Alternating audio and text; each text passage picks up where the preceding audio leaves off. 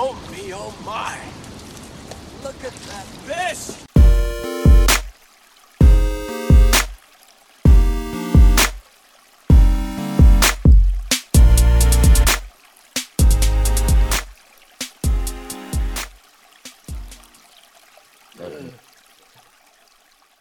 What is up, everybody? Welcome to the Smalley Talk Podcast. This is your host, Josh Shrinko. And my boy Christian, what's up? What's up, They man? can't they can't see your thumbs up, dude. they can't see it. Two thumbs up, Siskel and Ebert. Last time we did this podcast, it was on a CD. Huh? Eight track, baby. That was a little joke.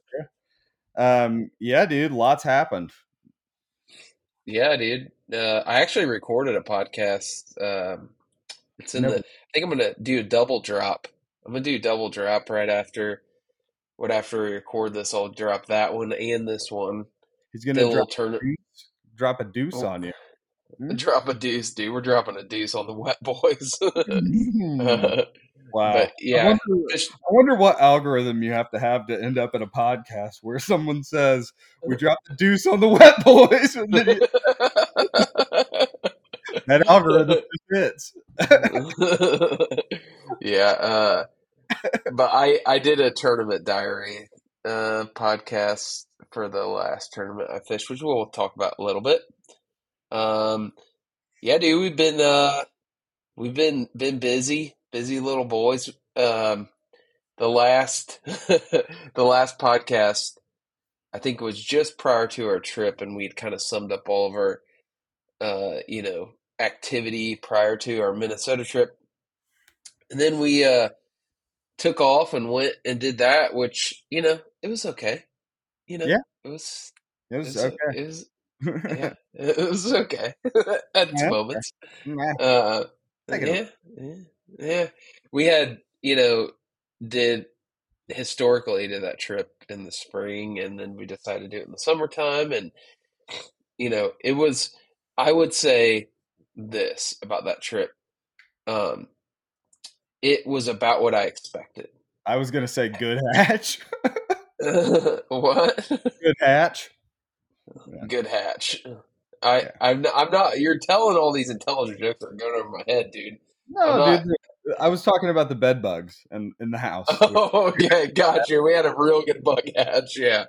Uh, yeah, we'll we'll talk about that. We're not gonna we're not keeping that on the download because those homeowners need to be put on blast for that. But I think that's one good, like one pro of doing this podcast so long after the trip is we can talk about the fact that we were afflicted by a deadly plague.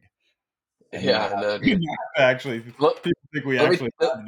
So let me tell you something. I feel like for the most part, the group was like pretty cool about that. But dude, Derek, Derek went full nuclear level eight on that dude. He was now in his defense. We Yeah. did find the only two live dead bugs in his bedroom.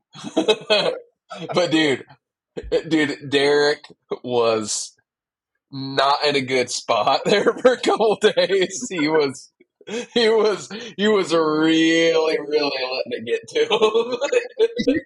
him. so I kind of forgot. sure, I know. I'm sure Derek. Everybody. It was kind of one of those things. Like everybody was kind of like, "Yeah, like this sucks. Like we need to." Dude, Derek was going ape shit over those bed bugs, dude. He was. He's cert like this. This will. This will sum it up for you. He was so distraught about the bed bugs.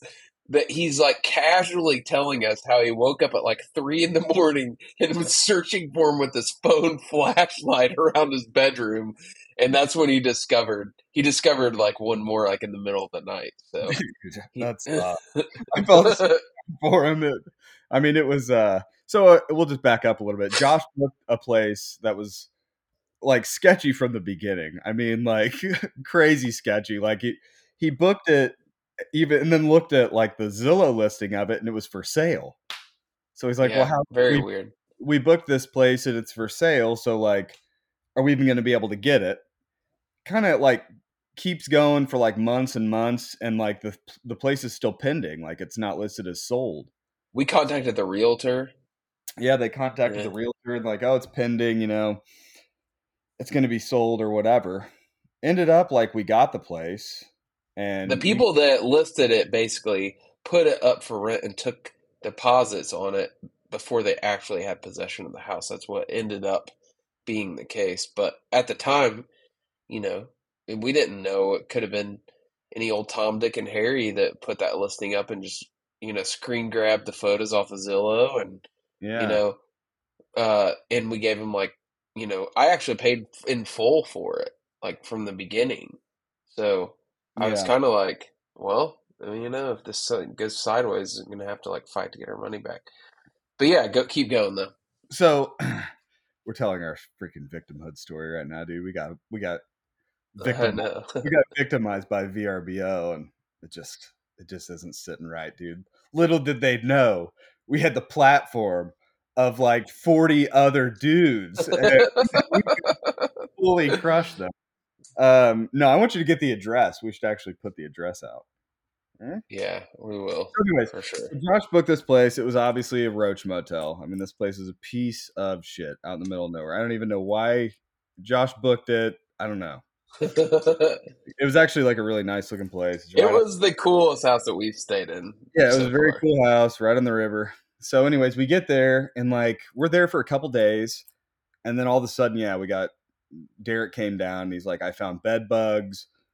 So we're all like looking around the house like a bunch of sleuths, you know, looking in the corners, like looking under stuff. And uh, there was we ended up finding not not very many, like maybe like ten bed bugs, with a couple of them were alive, and they were both in Derek's room.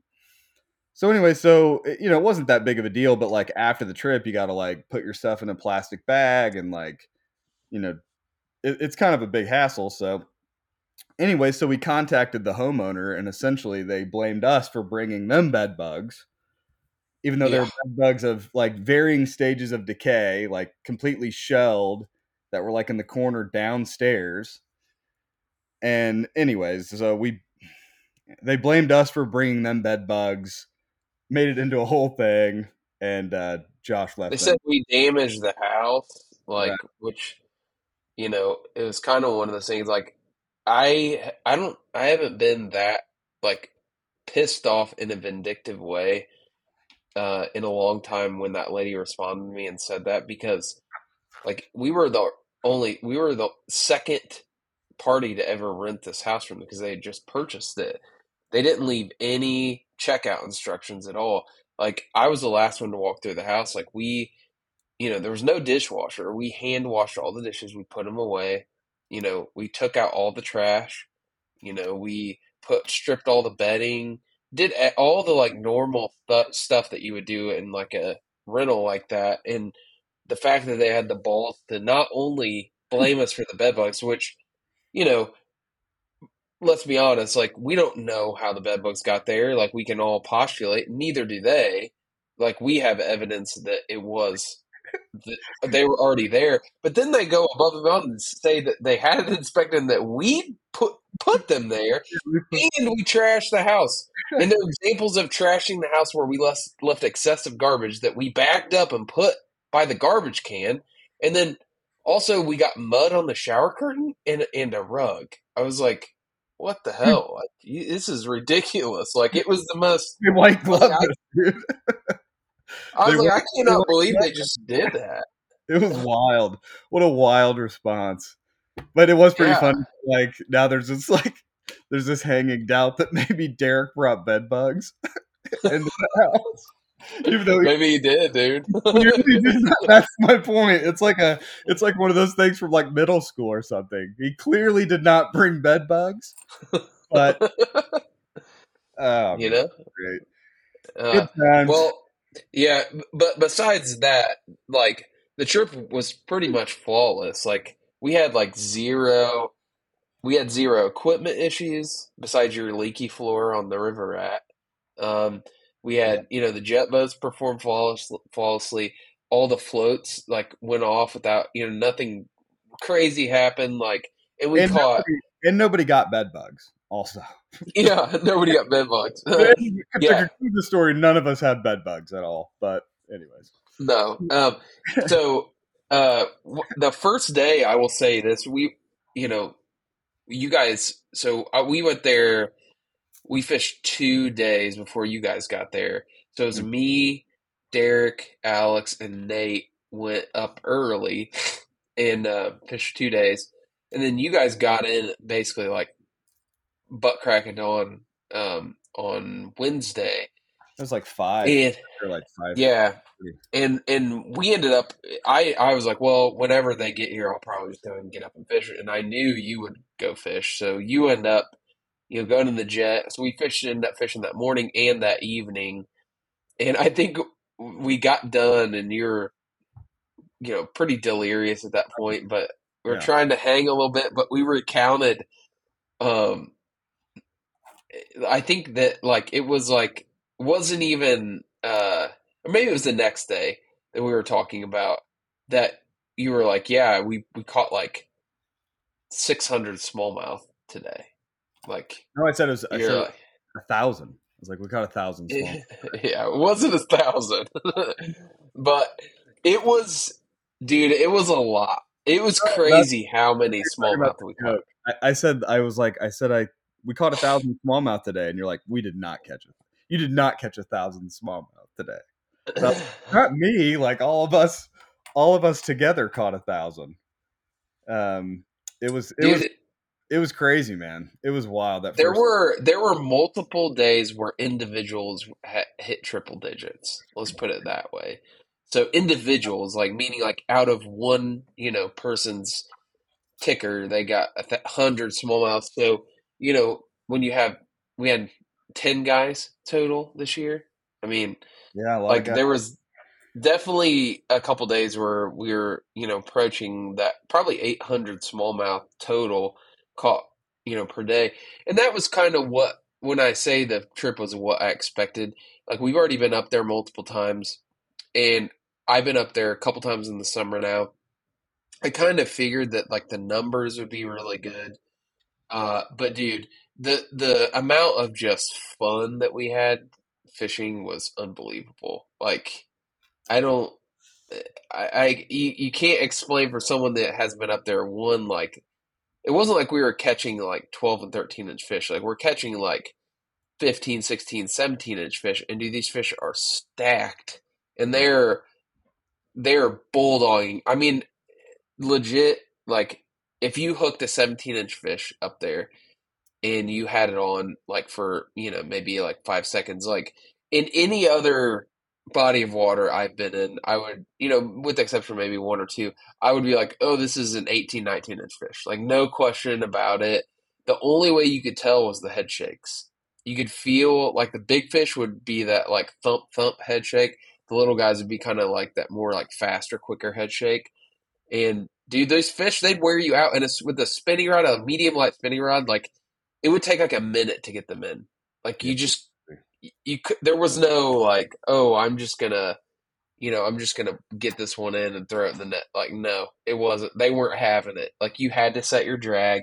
You had to like let them make like four or five runs. Like it was it was pretty fun. And they were hitting you know pretty much anything you wanted to throw. Like they did they weren't great on top water i'll say that until maybe like that one day i had they were like really good on top water. Mhm. um besides that though dude Was that I good? mean, it was. you have a, you have a good buzzbait day. Yeah, I had I had the day we fished the like our favorite kind of stretch. Um, they were they were really on the buzz buzzbait. I caught over a hundred on the buzz buzzbait that day, um, which was super fun. Um, it was kind of like any, you know, any place. It, the patterns were weird. Uh, they were like tucked up into places. We were finding them like up in cover and stuff. Like it wasn't like they were like you'd go fish a big riffle and just like catch them all through the riffle. Like they were kind of like, you know, hunkered up into cover. But a lot of these areas had like a lot of shoreline and sort of trees and stuff that you could fish. And like where you caught one, you'd catch five basically. And it was like that, like all day, every day. Weird though. Like the patterns were were pretty weird. We found one like the first morning we got there, driven all night, you know, pretty delirious, and we we found fish like all morning in like probably six to twelve inches of water, something like that. They were just like hanging on. Uh-huh. Like, I mean, there's like nothing there. You would see like their backs wake out, you know, because you know they would chase your bait or whatever almost every cast. But yeah, it was crazy. I mean, weird patterns. That like- was that was a cool pattern though. That it was. that was probably the I would say like that was I put up a post about that. I don't know if you saw that post I put up uh where I like we like me and Nathan spot locked the jet and got out. But they would basically, you know, this river has a lot of like well, certain sections look a lot different than others. Let's put it that way. Like the section that we stayed on, it had a lot of like gravel. Like it had boulders too, but a lot of gravel, a lot of small gravel. And there was a lot of like like White River on the south side, kind of like that gravel. Yeah, maybe even a little like a little bit bigger. So like I would consider like more of a premium, you know, type of bo- gravel, but it wasn't like it wasn't like stacked up rocks everywhere. It was like little kind of pebbly type gravel.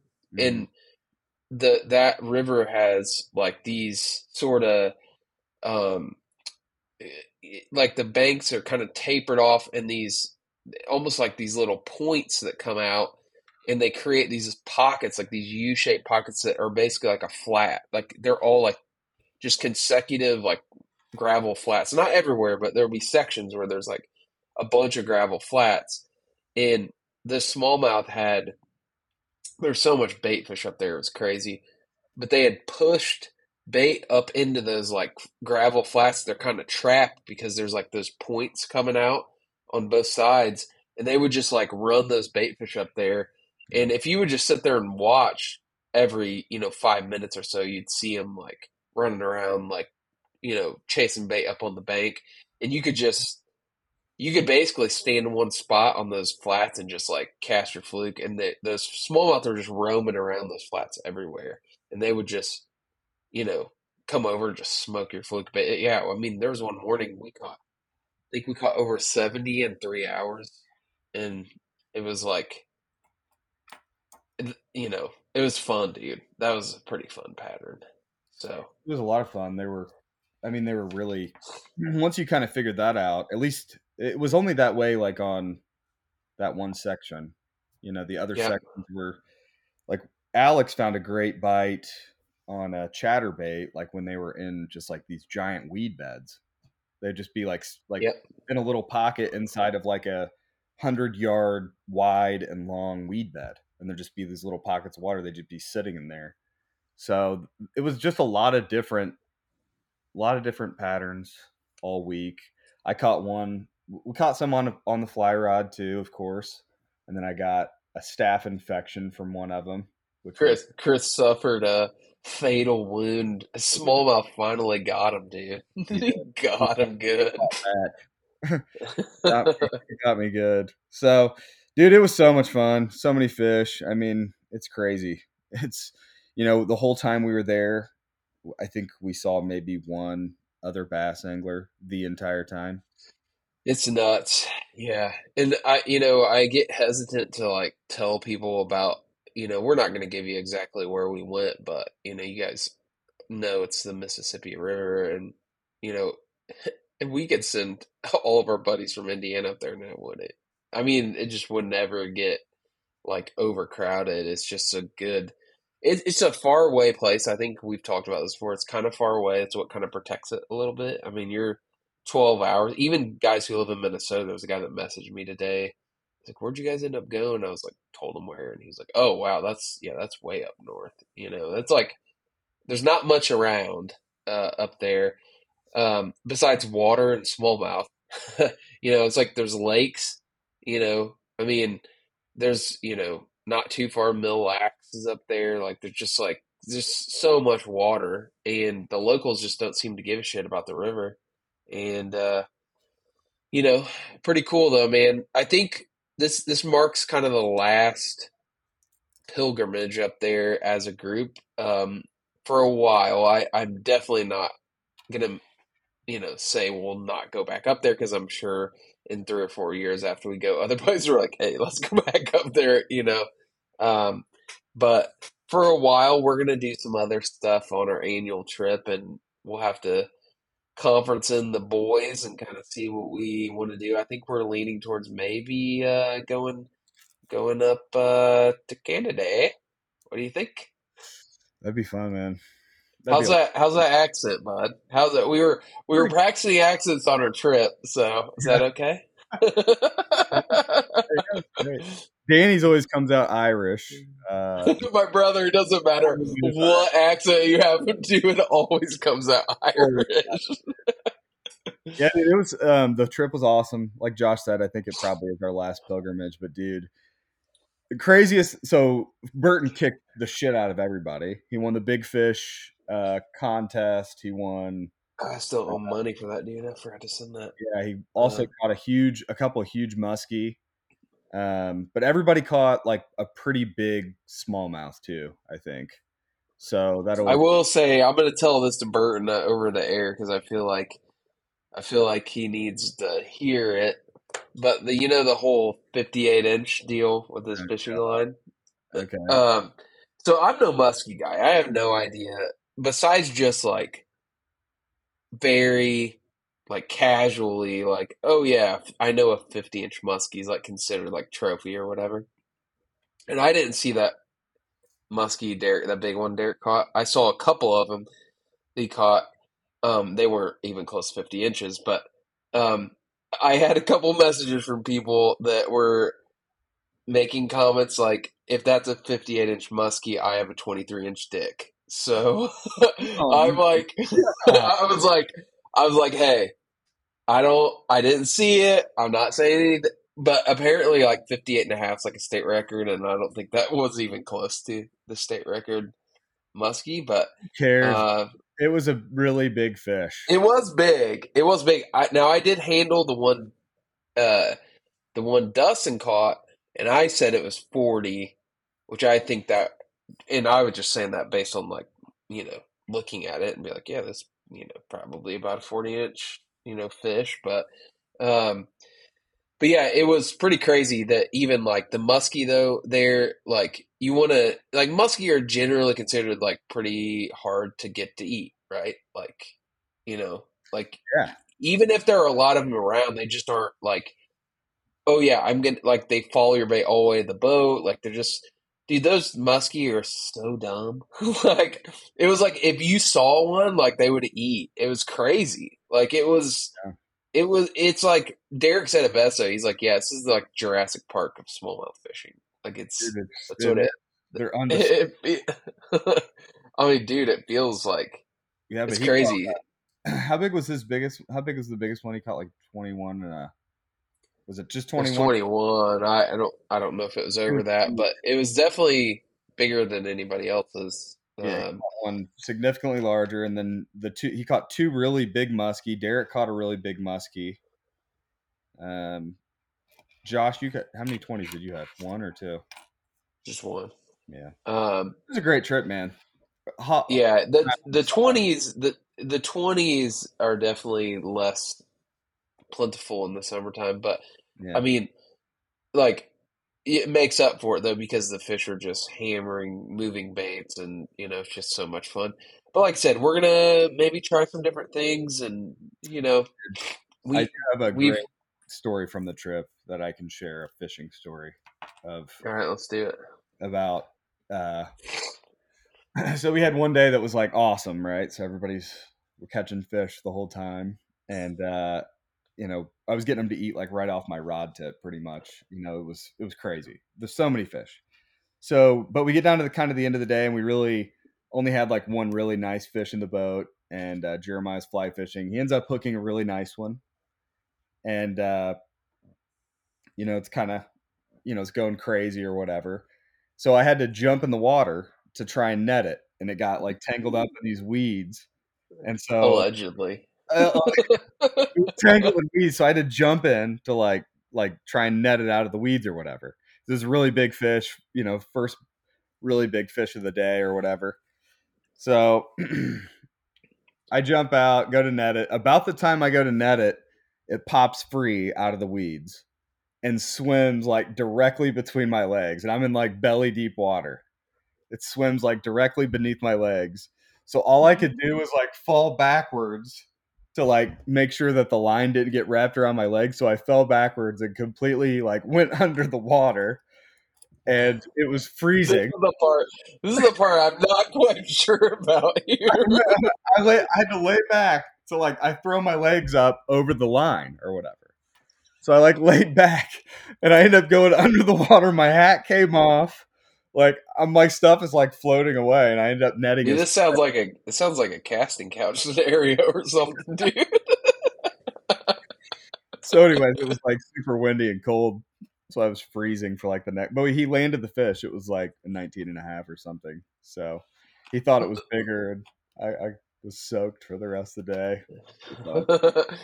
uh, yeah. Uh, so I'm trying to think of like you know a couple really I don't have any like super funny things that happened on that trip that I can think of.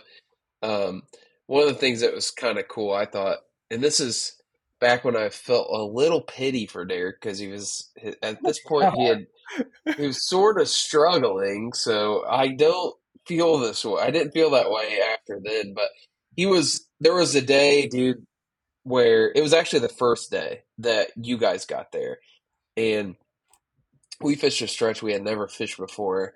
And the first half was kind of like, okay. I mean, I, I did catch a 19 and a couple 18s on that first part, but the second half, it was like flip, the flip switched. And like these fish were just the coolest eats I've ever experienced on a consistent basis. I mean, you could put your fluke like anywhere in the vicinity of these fish and they would travel like, and it was shallow water. We're talking, you know, which foot of water. The second day? It was the first day you guys got there, so it was the okay. evening. Okay. Um, and they were they were moving like uh, you know 20 30 feet to like eat and it was like they would wake like their backs were out of the water and dude they were just exploding on this fluke and it was awesome so anyways like you know, I I know those who haven't fished with me, you know, I tend to be like, you know, towards the front. I'm definitely not a guy that's gonna hang back and like fish finesse on the bottom. It just ain't happening. But wow. I also was I also wasn't in front. You know, Pickering actually was in front most of the day that day. So I I wasn't in front. I wasn't behind. Derek had sort of and Alex were the two that were furthest behind, but Derek was way behind and like I hadn't really talked to him much of the evening, and he kind of caught up. And dude, it was like one of those. He was like, "I don't know what I'm doing wrong," and like as he's talking to me, I'm just like, "Boom, bear, boom." I mean, I'm like just smoking these fish right in front of him, and I kind of felt bad. And I was like, "Hey, you know, get up in front," you know. And he like just won't do it. You know, he's just like, ah, he just wants to do his own thing back there. Yeah. So, anyways, he hadn't really caught anything big. I think he caught a decent amount of fish, but just nothing big. And uh, we get to the very end. We're at the ramp. So all three of us are at the ramp. Like me, Alex, uh, and or no, Andrew wasn't with us that day. Me, Alex, um, and Nathan were at the ramp. We're waiting, and there's this like really nice area right above the ramp. You know what I'm talking about? Mm-hmm. That particular ramp. And there's like a little kind of rock, almost like an island, but it's like really small, like right above the ramp and Derek's like, you know, picking this thing apart, and uh, he hooks into something, dude. And I was like, oh shit, this is big, big, big, and it's jumping and stuff, and you know, Derek's like the whole time he's kind of like you could see it in his face. He's like, I'm gonna lose this fish, like because of how the day was gone. Oh yeah, uh, had gone. Yeah, and he was like, he finally gets it, and dude, come and it's all over Instagram. It was like, yeah, I mean, this fish was 19 and a half, but it like it had to be close to five pounds. Like it was huge. I mean, it was like a saucer, dude. I mean, it was crazy big. And like it was like one of those redemption things. Like you could tell his attitude flipped from like I'm having a real hard time to like that made my day. So that was probably my favorite uh, part of the trip. Um, but yeah, I mean, and then proceed really fun time. catch absolute fire for the next three days after that. So Now, yeah, I know that's what I'm saying. I don't really feel feel equal empathy for his plight now that the trip is played out. Dude, uh, I keep I keep saying like, what am I? I would love to catch like a giant muskie like that. That would be so cool, and I've never, I've never gotten one. That I- dude I hooked- every year. Yeah, now the one I hooked in Virginia was bigger than any we've ever. I guess he kind of he targets them though pretty frequently. yeah, yeah. Yeah. I mean, dude, I saw a couple of giants. I just Oh, dude, that one in Virginia that you hooked was was. Oh, dude, th- that well, that was like a that was like what a trophy must. I mean, dude, that thing was like ungodly. It was it was bigger than anything I've ever hooked before. But uh no, Harshman, Jake Harshman, uh, he put up something about it's like a muskie that cut him off on the Susquehanna, and I was like, I commented, and you know, I was like, dude, I was like, this is gonna sound weird, but I was like, am I like the only guy that whenever a muskie like gets on the end of my line, I'm just kind of like, get off my line, like I don't want it on there, Uh, yeah, like I think it's so fucking cool. I love yeah, it. yeah. I don't. I, I wouldn't mind if caught one. Yeah, I don't know if it was like a really nice one. I would probably be like, like that one in Virginia. I was like, oh, that would have been super cool to have a picture of. But some of those, I would have, you know, been like, eh, yeah, whatever. Like, eh, Really? Oh, yeah, I, I was there for the. I even love the pike. I think they're awesome. Oh, I hate pike. Love it. Literally, like cuss pike whenever I get them on. Uh, they they hit really cool. They just don't fight with shit. Like they hit super cool, but Dude, once they're on, they're kind of like. Dude, I I had mean- one. It was like a. It wasn't that big. It was probably like a 24 incher. I could see it like right below me, and like we'd snuck up behind it, it was facing the opposite way. So I like cast my fly past it, and I brought it like past it, and it just kept sitting still. And I got the fly like right past it, and it turned around so quick, it just shot over and like hit my fly. I was like, Oh, yeah. that was. Eh, they're, Those they're things are incredible. They're amazing, like athletes in the water, dude. They're they're they're way faster than a smallmouth.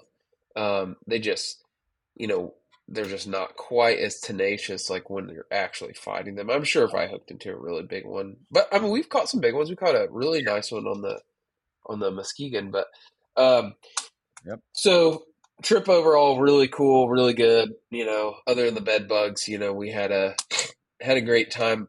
Um, so I wanted to touch on a couple things, uh, a couple things, and and I actually wouldn't mind start to start doing a segment of like small smallmouth in the news sort of thing, um, because I feel like we missed, huh? Would you sing a jingle for it to introduce Yeah. it? Smallmouth in the news. uh, That was good. on the casting couch, dude. um, That's that's an Yeah. idea. You'll hear. I think that's. I think we should definitely do that. Be oh, we're definitely doing that. Um, so we got to like both have like rods in our hands, and we got to cast. You know, like intro for that. I was um, thinking to myself, like, we should provide context so the guys don't think that we're doing a casting.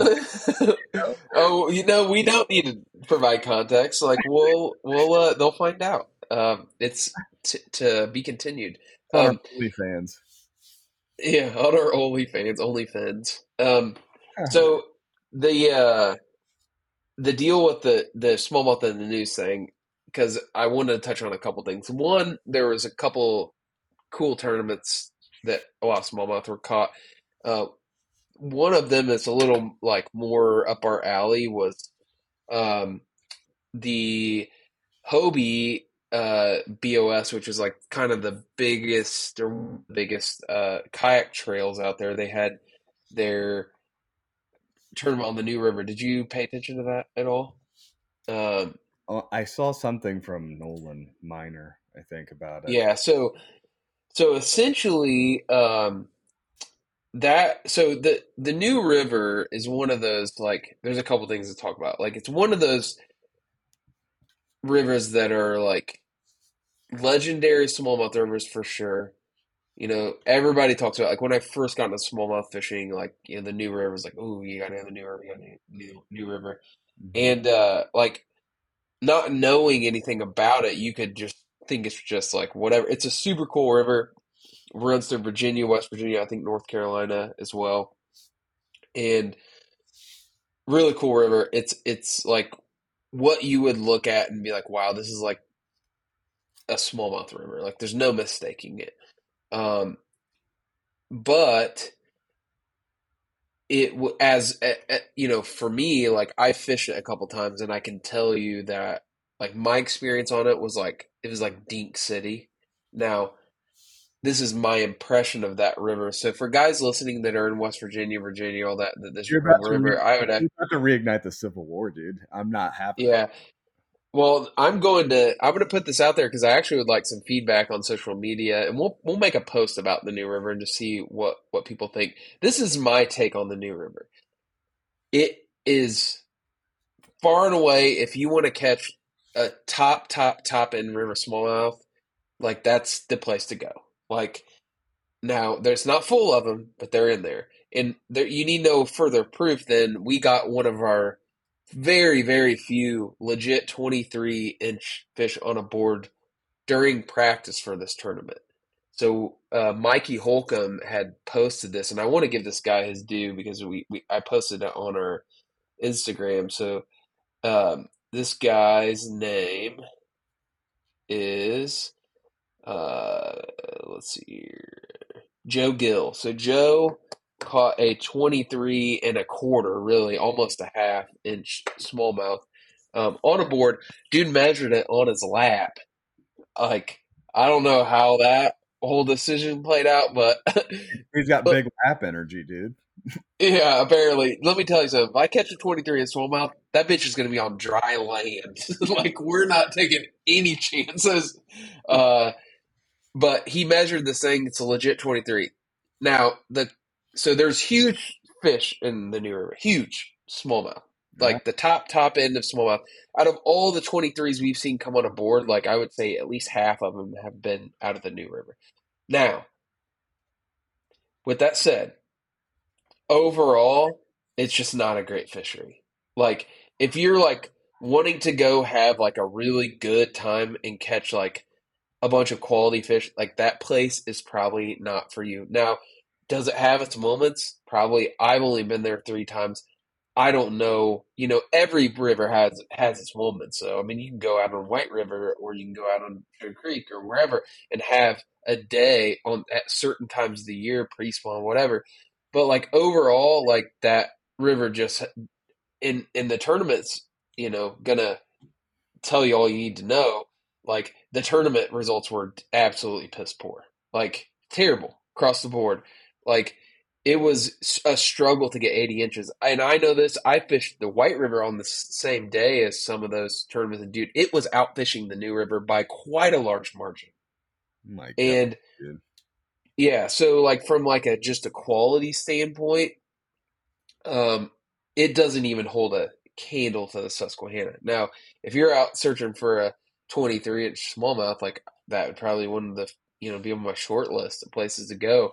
But like if you're just like, man, I want to take a destination trip somewhere, like it'd be, I'd be, you'd have to really like be interested in those sort of up, up, upper end smallmouth to to go there. But I, you know, I'm open to uh, a rebuttal here. So if we have anybody that Oh, you know get- is kind of Whether yeah. you're If we have open to it anybody that's like a, you know, I know we got guys that listen like Tim Dixon. Timmy Dixon's a big New River guy, which he fishes a a different part that I'm used to, so I don't really know that part of the river as well. Um, but I just wonder how accurate my take is on it, and I think I have some, you know, evidence to back me up. But um, yeah, the guy that won that tournament, he was actually just on a um, he's actually just on a podcast that I was listening to. I want to give him shout out here, but he it wasn't a great um, wasn't a great total. Uh, so RJ Hoover, he's the guy who won it. Uh, congrats to RJ. Um, I listened to the podcast where he was talking about fishing it, and let me tell you something. When I was like watching some of these guys fish, like there was a couple guys that went live during the tournament on the weekend. I was watching them fish, and I was like, almost commenting like, "Dude, you need to do this." And I'm not gonna say exactly what it was, but let's put it this way: the guy who won it was doing what I was like going to point out to some people. So listen to the podcast, Kayak Bass Nation podcast. He was on. What a brag So- you just laid down, dude. well, I'm just saying, dude. Completely I- ridiculous. I'm gonna I'm gonna start keeping my information a little bit close to the ch- chest because or vest. What I don't know what the saying is, but um, here's why. Because like some of the things I've I've said all this stuff on the podcast before, but like I'm winning tournaments because I'm doing this stuff, and like nobody else is doing it, and I'm like, you know what? Like I'm just gonna quit saying it because people are gonna catch on eventually, and like I'm not I'm not going to give away some of my secrets like that because summertime, man, dude, it's hard to find big fish, dude. And there's like certain ways where you can find big fish and like go back li- if you're really interested, go back and listen to the archives of some of my tournament diaries. You'll get you get some juice, but dude, like some of this I it you know, you start you get older and you get more experience and you start seeing guys like in tournaments and stuff like, yeah, well, I know why they're not doing well. Like I oh you know I I may sound braggadocious, but like it's for real. And you may. my resume my resume speaks for itself, dude. Like what are you gonna say? I don't know. I mean I'm not gonna say shit. uh I can't. I can't say shit, and I won't. But I'm just saying. I think you well know. But you know, I don't know. You're flexing a little bit. You're. that's all right. I don't flex very often on this podcast. With that said, let's talk about my tournament I just uh, Yeah, dude. uh, to our boy Nick Nick Nacrelli. Yeah, yeah. Nick uh, outfished me for sure, dude. Uh, beat me by an inch and a quarter, and we fish on the same day as one of the grubby tournaments. Which I I I don't want to count my chickens, but I think I just wrapped up Angler of the Year on that series. So um, I need to do some math to make sure nobody can actually mathematically catch me if they win the last one. But you only have it's your best four. I've already fished four. So I my point total is, you know, where it's at, and my question is, if someone else were to win, you know, could they mathematically catch me? I need to check that out. Um, because if they can't, I'm not fishing that last one. Dude. Um, so, so yeah, I'm pretty, I'm pretty pumped about it, dude. You gotta, you gotta give, give it up, dude. Angler of the year on a, you know, deal, river yeah. series. No, it's awesome. Yeah, hey, It is I won. T- I won two. I got second and one. So I went two, one, one, and eighth. So that's my. That's my. And those those are like anywhere between, you know, forty five and sixty five anglers. So it's like not like a little piddly field, No. you know. No. Uh, so I'm, you know, and then I got the IKA t- tournament coming up, and this is another reason I'm not giving away juice because, um, got the my white whale, dude. My white whale's coming up, so. Dude, I'm, we're, So- we're gonna call this segment Josh's Juice. That's what we're gonna. Just spraying the juice everywhere. Dude. Uh, no, I, You're I'm not giving. ju- you're spraying hard right now. You're blowing, blowing pretty hard. I would say that's all. I'm not giving juice though, dude. I'm not. I'm not giving away juice because I got this tournament coming up, and you Save know. juice. Save Yeah. your, save your juice, dude. Don't give it to them. Well, I'm excited. You're not fishing that, are you? The IKA tournament. It's a week Um, from Saturday. No, I don't think so. Yeah. Yeah. So next year, yeah. though, I'm putting your. I'm. I'm next year. I'm. If I win Angler of the Year, and and if by some stroke of luck I win the IKA tournament this year, like we've passed, we're passing the baton to Chris. Chris is going to I couldn't do it. fish. He's fishing some kayak tournaments next year. Uh, he's already said he's going to dip his toes in it, so I'm I'm personally asking him to carry the torch. Dude, I don't. To, I, you've you've made such a tall order for me. I don't think I, I don't think I can. It doesn't matter. I think I want to fish some of the tippy ones next year. I fished the white. Um, I'm gonna go try and try my luck on the tippy. See see if I can what we can do on the tippy. So what, day, what day is that tournament that you're just talking about? The 12th. Yep, it's on the twelfth. It's on Saturday. Single so. day. Yep. Yeah, it's, it's everybody fishes the same day. I can do and it. This is I'm available. And th- I'll do it. You just gotta get a kayak. Um, so so here's the deal with like the the term. I won't like go into great detail. Other than the fact is one, I lost to twenty with thirty minutes left. Uh, it was heartbreaking. Um, but you know that happens. I think Nick said he lost a big fish too. So, but in the process of losing a fish, and I caught most of my good fish in the last hour. Um, I found a spot where the big fish are stacked, and I, if if the water does not change, the water situation doesn't change, which you know it would be my luck that we'll get some like huge flood right beforehand or something, but it hasn't changed really at all in like what a month. Like it's pretty much been low. You know, it's been the it's a good low right now though. We got enough rain where it's not like crazy low. Like I ran my jet all up to Southport um, the other day. It's actually really fun. Uh, I had Katie with me. It's it's a fun fun fun low to run, but if it doesn't change, those fish will still be there because there's not many places for them to go right now. So um, I'm feeling pretty good about it, but we'll see. We'll see. I mean, I have as good of a chance to win this year as I've ever had. So, so yeah. Believe in you. Um, I'm I'm shooting for it, man. Um, You've- so yeah, and how then many times have you gotten second place in that? I think twice. Got second twice. I've got third a couple times, fourth a couple times. I've never placed worse than fourth um, in it, which I feel like is pretty good. You know, like you know anywhere from you know sixty five to hundred anglers fishing it, so that's no worse than fourth. So we'll see what happens, but uh, I gotta I gotta plan, and I'm you know hoping that kind of pans out for me. But uh, if I win it, I'll, I probably am gonna like if I win, whenever I win it, which will be sooner or later, it has to happen. Uh, I'm gonna like take a little bit of time in the next season. Not gonna be like fishing so many tournaments because it does. I really, really enjoy it. Really enjoy fishing the tournaments, but I want to try some different, different stuff. So, and sometimes that compromises my ability to do some fun fishing and stuff like that. So, so yeah. But uh but yeah, dude. Um and then there was a bass uh BAS Bassmaster tournament up in St. Clair. Did you watch that at all last weekend? Um, no, I did not. Joey Fuentes, I think that that's his name. Uh he won one he dude wears a cowboy hat. Um All right. yeah. Uh oh yeah, Joey Fuentes, yeah. Um ninety one pounds, eight ounces.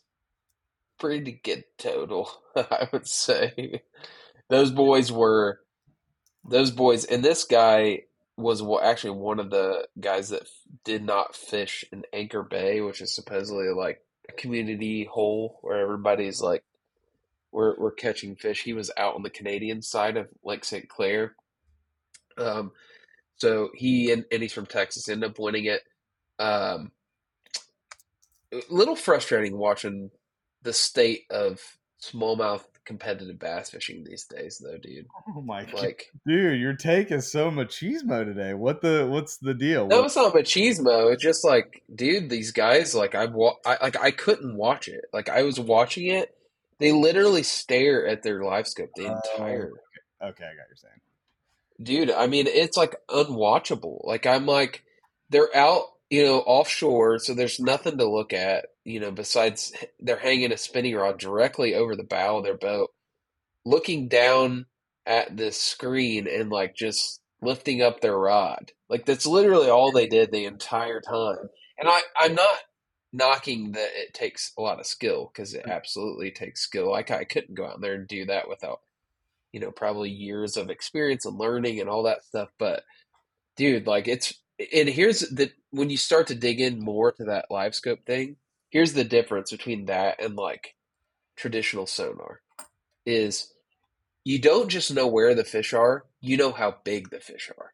So these guys literally have it dialed so well that they can tell if the fish that they're putting their bait in front of it is like bigger than the ones in their live well. it, which is crazy that you can actually do that. Which I'm sure the first time that those guys did, they're like, "Holy shit! Like this is wild." Like, could you imagine doing that in our winter fishing? Like, you're like, "Oh yeah, I can tell that."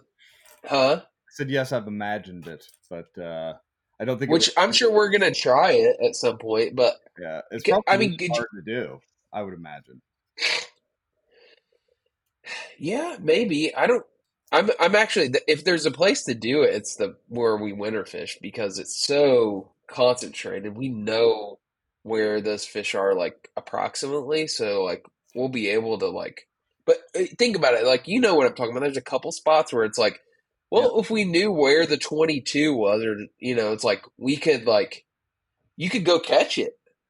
I mean, you could just you could catch it. Like, Right. that it, the problem is like when you're using like side scan like you can know like about where they are but you're not like exactly sure and you're kind of blind casting into a group of them and you're just dragging something but you don't know if your lure is literally in front of their face. I mean think about the difference between when you're like sight fishing for a fish and you can literally put a ned rig in front of its face and just like barely wiggle it like you're gonna catch it. Like because you can stick it right in front of its face like when you're using that live scope, if you can do that in 20, 25 feet of water, like how crazy is that? That that's an, actually a thing.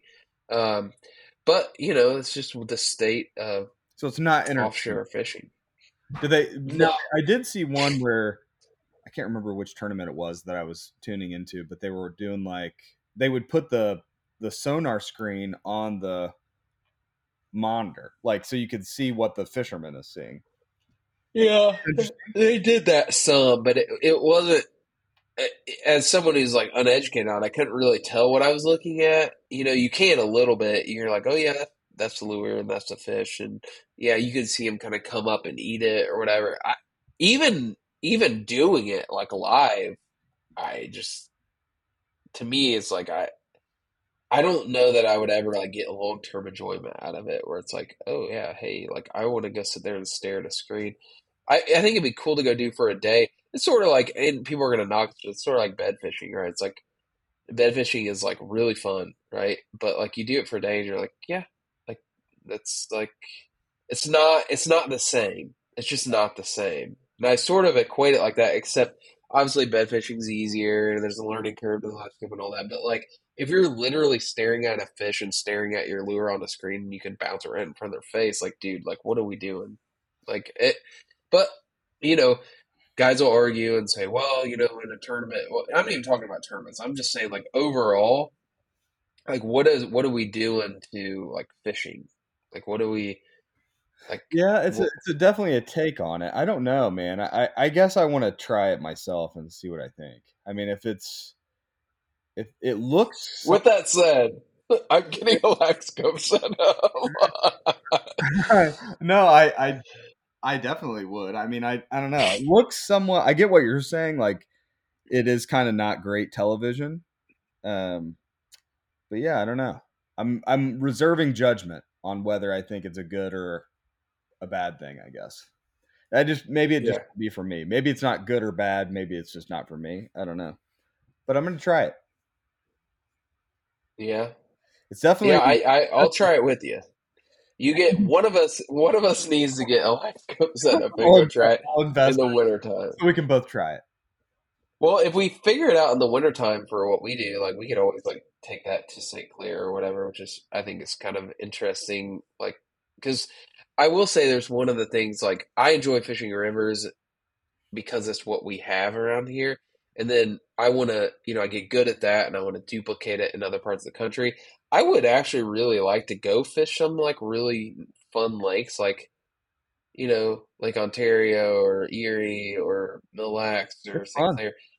And and and just on the surface, so it's like intimidating, right? It's intimidating for me because I'm like, We just got back from Traverse on Fourth of July. I didn't even talk about that, but yeah, you talked about it in the last podcast. I did. Oh no, no, you didn't because that was like Yeah, basically back to back. Yeah, what? I I don't even forget what how that even played out.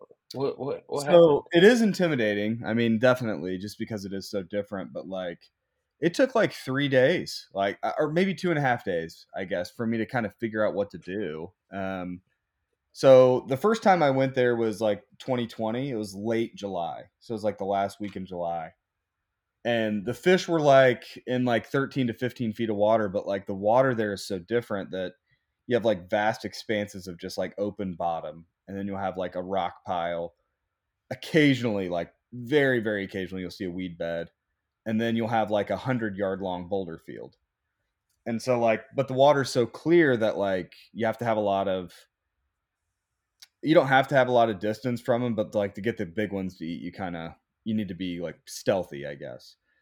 So like what we would do is oftentimes we would like motor past stuff because the water's so clear you can see down in and you can see that oh there's a boulder pile there or whatever and you can actually sometimes see smallmouth even when you're going like full speed you can just see them so then we would like turn around, come back to like 80 feet away from the boulder pile and pitch at it, you know, with like drop shots, Ned rigs, whatever is like pretty much all finesse fishing. And then like late in the evening, we'd get a good top water bite. But yeah, I mean, that was kind of the strategy. And then like when we would find those really long boulder fields, we found that like floating right over the top of them, even if it was like 14, 15 feet of water, the fish would just like know you're there and would wouldn't eat you know even even like far into the boulder field like so what we had to do is actually stay on the outside by like 20 to 30 feet and just track the outside of the boulder field and fish kind of at the edges of it and then into it from the outside. And as soon as we did that dude it was like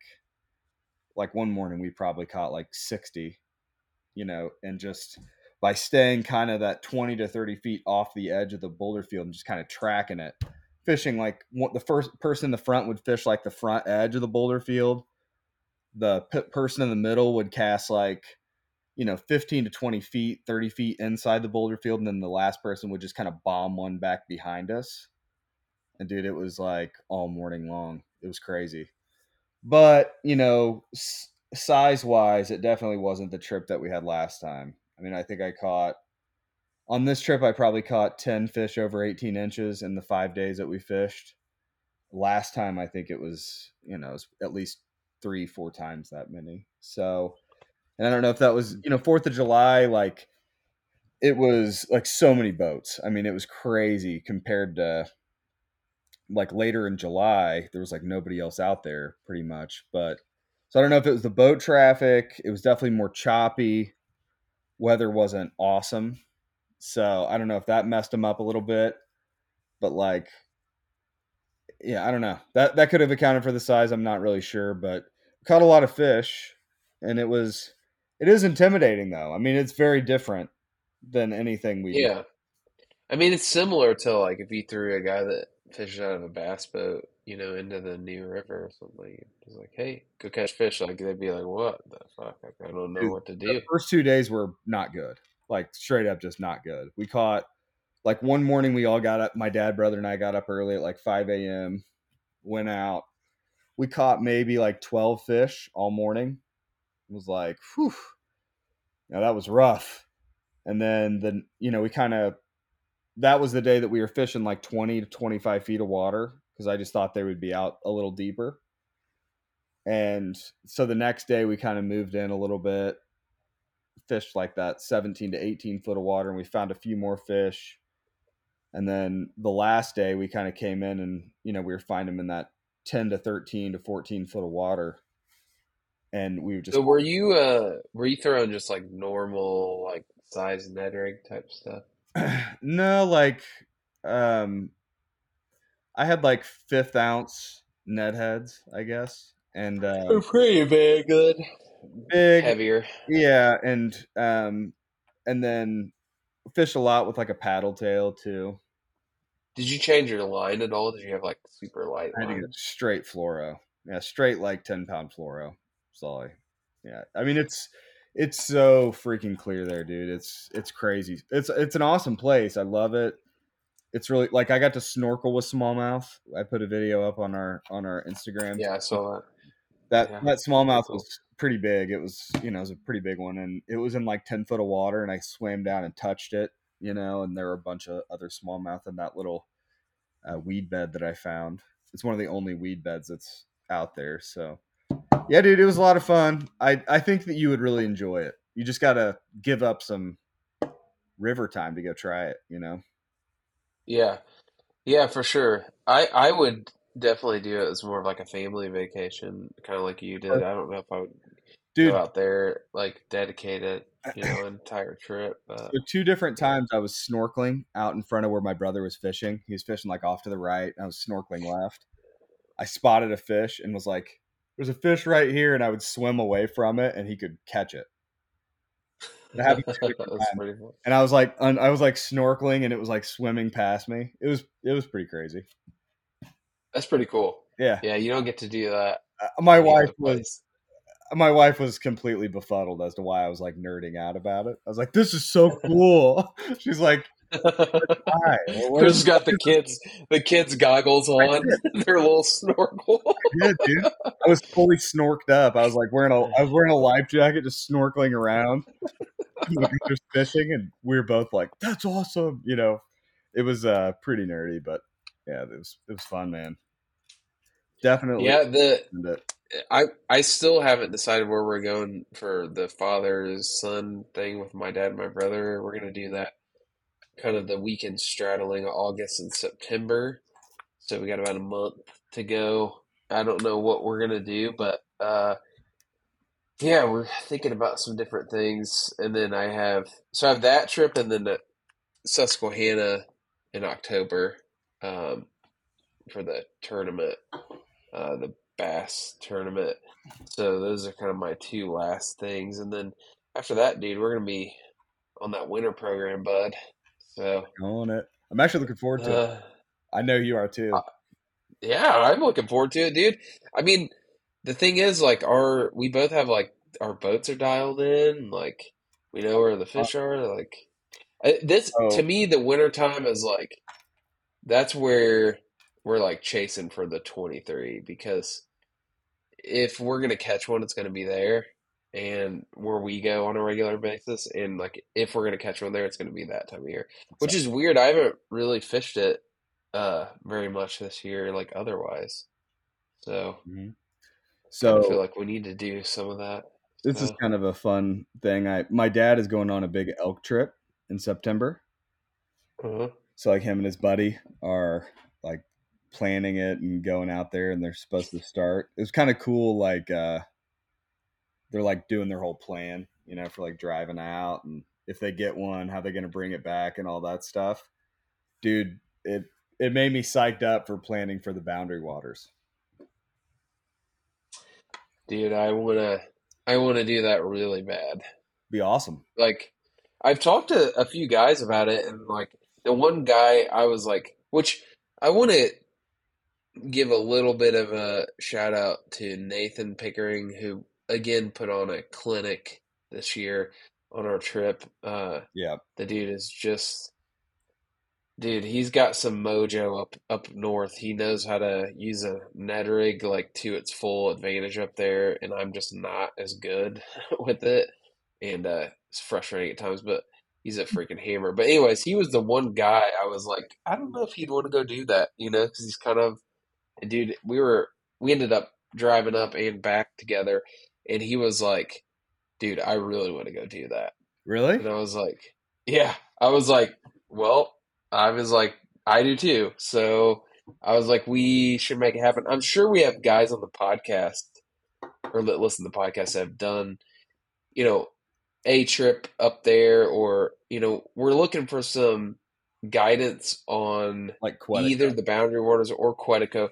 I'm open to either one because I don't really care as long as we go up there and just smash smallmouth. Like right. that's time of the you know, year. Andrew. time of the year is like we would we want to know that for sure. Yeah, yeah. Time of year and like Spots, just like time of the year and kind of no, they can give us spots. it's okay. Yeah, they, we'll take any info we can get because I mean, it's not like we're gonna go up there and like burn their spot up. You know, it's like we're just going for one trip.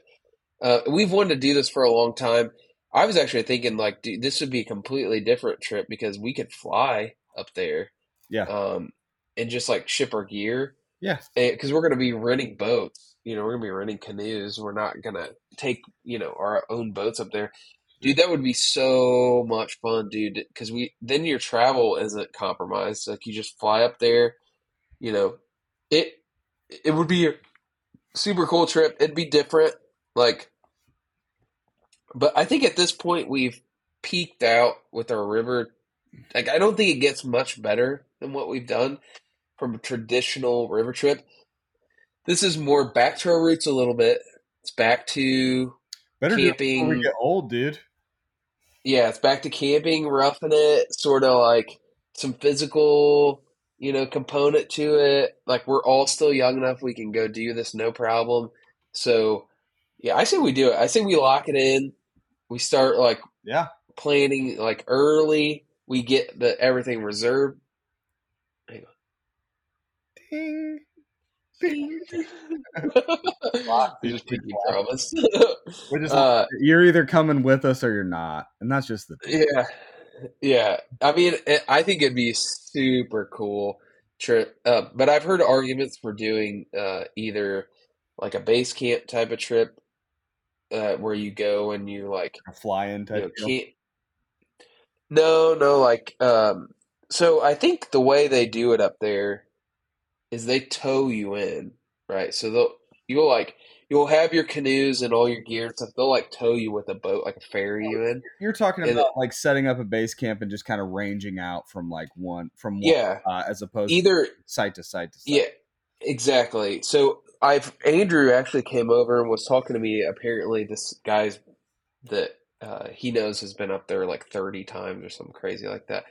And he was like explaining this area that you could camp in a centralized location. There's all these flowages like around it, and you can like basically go and fish like an unlimited amount of area like around where you would camp, and then you could come back. I feel like that might be good, but I also originally had in mind that we would do like a, you know, kind of a loop and go like see different things and camp at different spots. So that's those are the kind of things I feel like if you know we have some guys that listen that have experience would tell us like, oh, hey, this is what you want, you know, How many your best. days? How many days should we go? You know that kind of stuff too, for sure. Yeah, I'm looking forward to that, dude. That's gonna be a cool trip. A little bit back to the drawing board as far as like expertise. We got we don't really know what we're doing for that kind of thing, so it'd be a little bit of like adventurous. Uh, I haven't felt my butthole tingle on a trip since the Menominee River, so you know, We know might be a little yeah, a lot of butthole tingling on that trip, dude. Let me tell you. yeah, but Uh, uh, so I this a little uncomfortable. I'm you know, it's, excited. it's man. good. It's gonna be fun. Oh, it's gonna be a blast, dude, if we can pull it off. So, Yeah. Um, but yeah, I don't really have anything else, dude. Do you? We're we're approaching an hour and ten minutes. Do you? Probably You have anything you want to talk about before we get off Uh, here? The INSA meeting, we didn't touch on that. We don't have to go into great detail, but we essentially like Chris and I both participated in the first kind of reboot of the Indiana Smallmouth Alliance, uh, which there's going to be more to come on that. Thanks to all the guys who show up. Um, you know, there's some old INSA guys there. I didn't catch remember everybody's name besides Brendan Terrell was like the guy that kind of like headed it up. Chad Miller was there. Nick Nicelli was there. Justin Kivett, Merlin Hammer. Luke Jack. was there? Luke Jack Wade. was there. Ryan Fisher. Did I already say him? Wade was there. Wade. Uh, yeah, right. Yeah, Wade Corbin. Uh, there was, Damn, I think, 21 guys. names, and not- now we're gonna forget somebody. Yeah. Wait, well, uh, you know, 21 guys that showed up, but it's like, you know, it's the, it was just kind of like a idea, sort of like just show up and, you know, kind of throw some ideas on the board and see what we want to do. But if you're interested, um, I would say contact Brendan on Facebook, Instagram. Um, but you're going to see some stuff from us. A lot of cool things we're talking about, you know, more like giving back to the fish and the ecosystem that we so very much hold dear to our hearts. So, I think they're on um, Instagram too. Let me plug. yeah, they are. if you want to get involved with that at all, it's something that it's a worthy cause. You know, that we don't have a lot of details yet as far as like what it's going to look like, but I know that like there's power in numbers, and we're gonna. If you want to be in on kind of an early sort of conservation effort type of thing that you can maybe look back on in 15 years and be like, hey, I was part of the kind of that whole deal. Like it might be something cool like that. So, um, you know, get involved. It, just shoot us an email or shoot us a message on Instagram. We'll we'll get you set up for the next meeting. Um, uh, Indiana underscore smallmouth underscore lions, just for the yeah, and for all the like sort of, you know, we were like, ah, we didn't really know what to expect. You know how these personalities are going to mesh and stuff. I felt like it went really well. Yeah, So yeah, I'm excited about it. I think it'll be fun. So yeah, yeah, yeah, for sure. But uh, more to come on that. But yeah, so Bryce, guess yeah, Bryce. Did I say Chad? Chad Miller is there. Yep. Um, yeah, there's there's a a bunch of who's who in the Indiana smallmouth community were were there. So you know, it was it was a uh, was an interesting uh, meeting. Like I said, it was all really good. Like nothing, no drama, no disagreements, no whatever. It was very very good. Everybody seemed to get along. You know, lots of issues that people had, like with kind of how our our waterways and our, our fisheries are being managed, and we intend on doing something about it. So, um, so yeah. So, Yep. All right, cool, man. Well, that's all I have. You have anything else?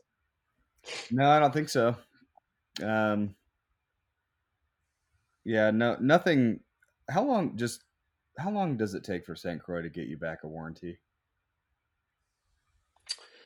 Um, it depends on if they have it in stock or not, but uh, I usually get a call back within a couple weeks, and then if they have it in stock, it, it'll ship within you know a couple days, and maybe take two more, three. So three week, three weeks to maybe like three to six weeks, I would say total, depending on if they have your out in stock. So, so yeah, I have a broken one as well. Um, oh, did you hear about this? How I broke it? Yeah, I did. He has a ring. Jack, there you go. There, Well, see, you were little, looking for a little drag race, little drag race with the homie, you know, little drag race, you know, boys just being boys.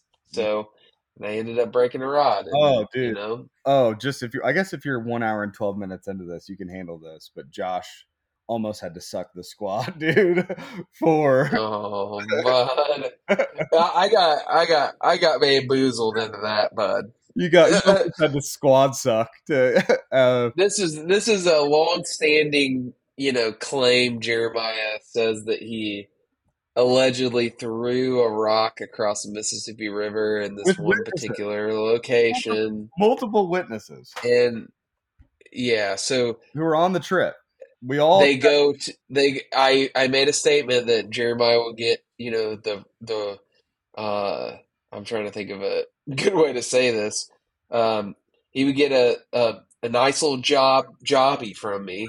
um, if if he could accomplish this feat. Well, the, the they decided to go to a portion of the river that was like the most narrow part that we had ever been on, and then like, oh well, he threw a rock across. I'm like, yeah, well, that doesn't count. That doesn't count. garbage. It, it doesn't count. Now, I will say Jeremiah has one of the strongest arms I've ever like personally, you know, witnessed.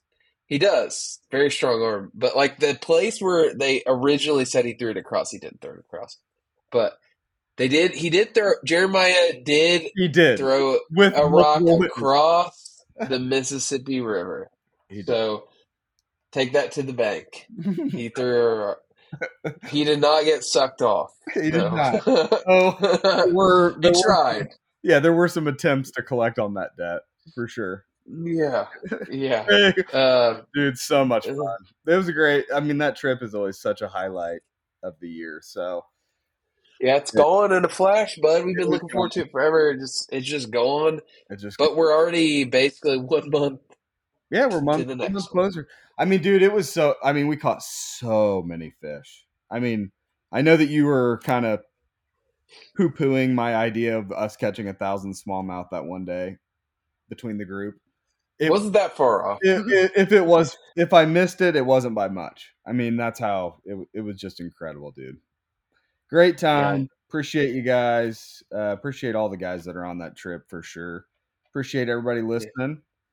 Um, dude, I think we got some exciting stuff about the podcast actually coming up. So I think We do. to we're gonna You're do gonna get some. Uh, You're gonna get some vi- video treatment. video So, treatments. That's all I'm gonna say. That's- Yeah, we're gonna video treatment. Uh, so look out for. I'm gonna be dropping my tournament diary podcast along with this one at the same time, and then uh, the next podcast may or may not have some visual aid to it. So we'll we'll sort of we'll come to you live Yeah. from a specific location. So All right. all right, All right. See you, buddy. Free the fighter. free the fighter later. Bye.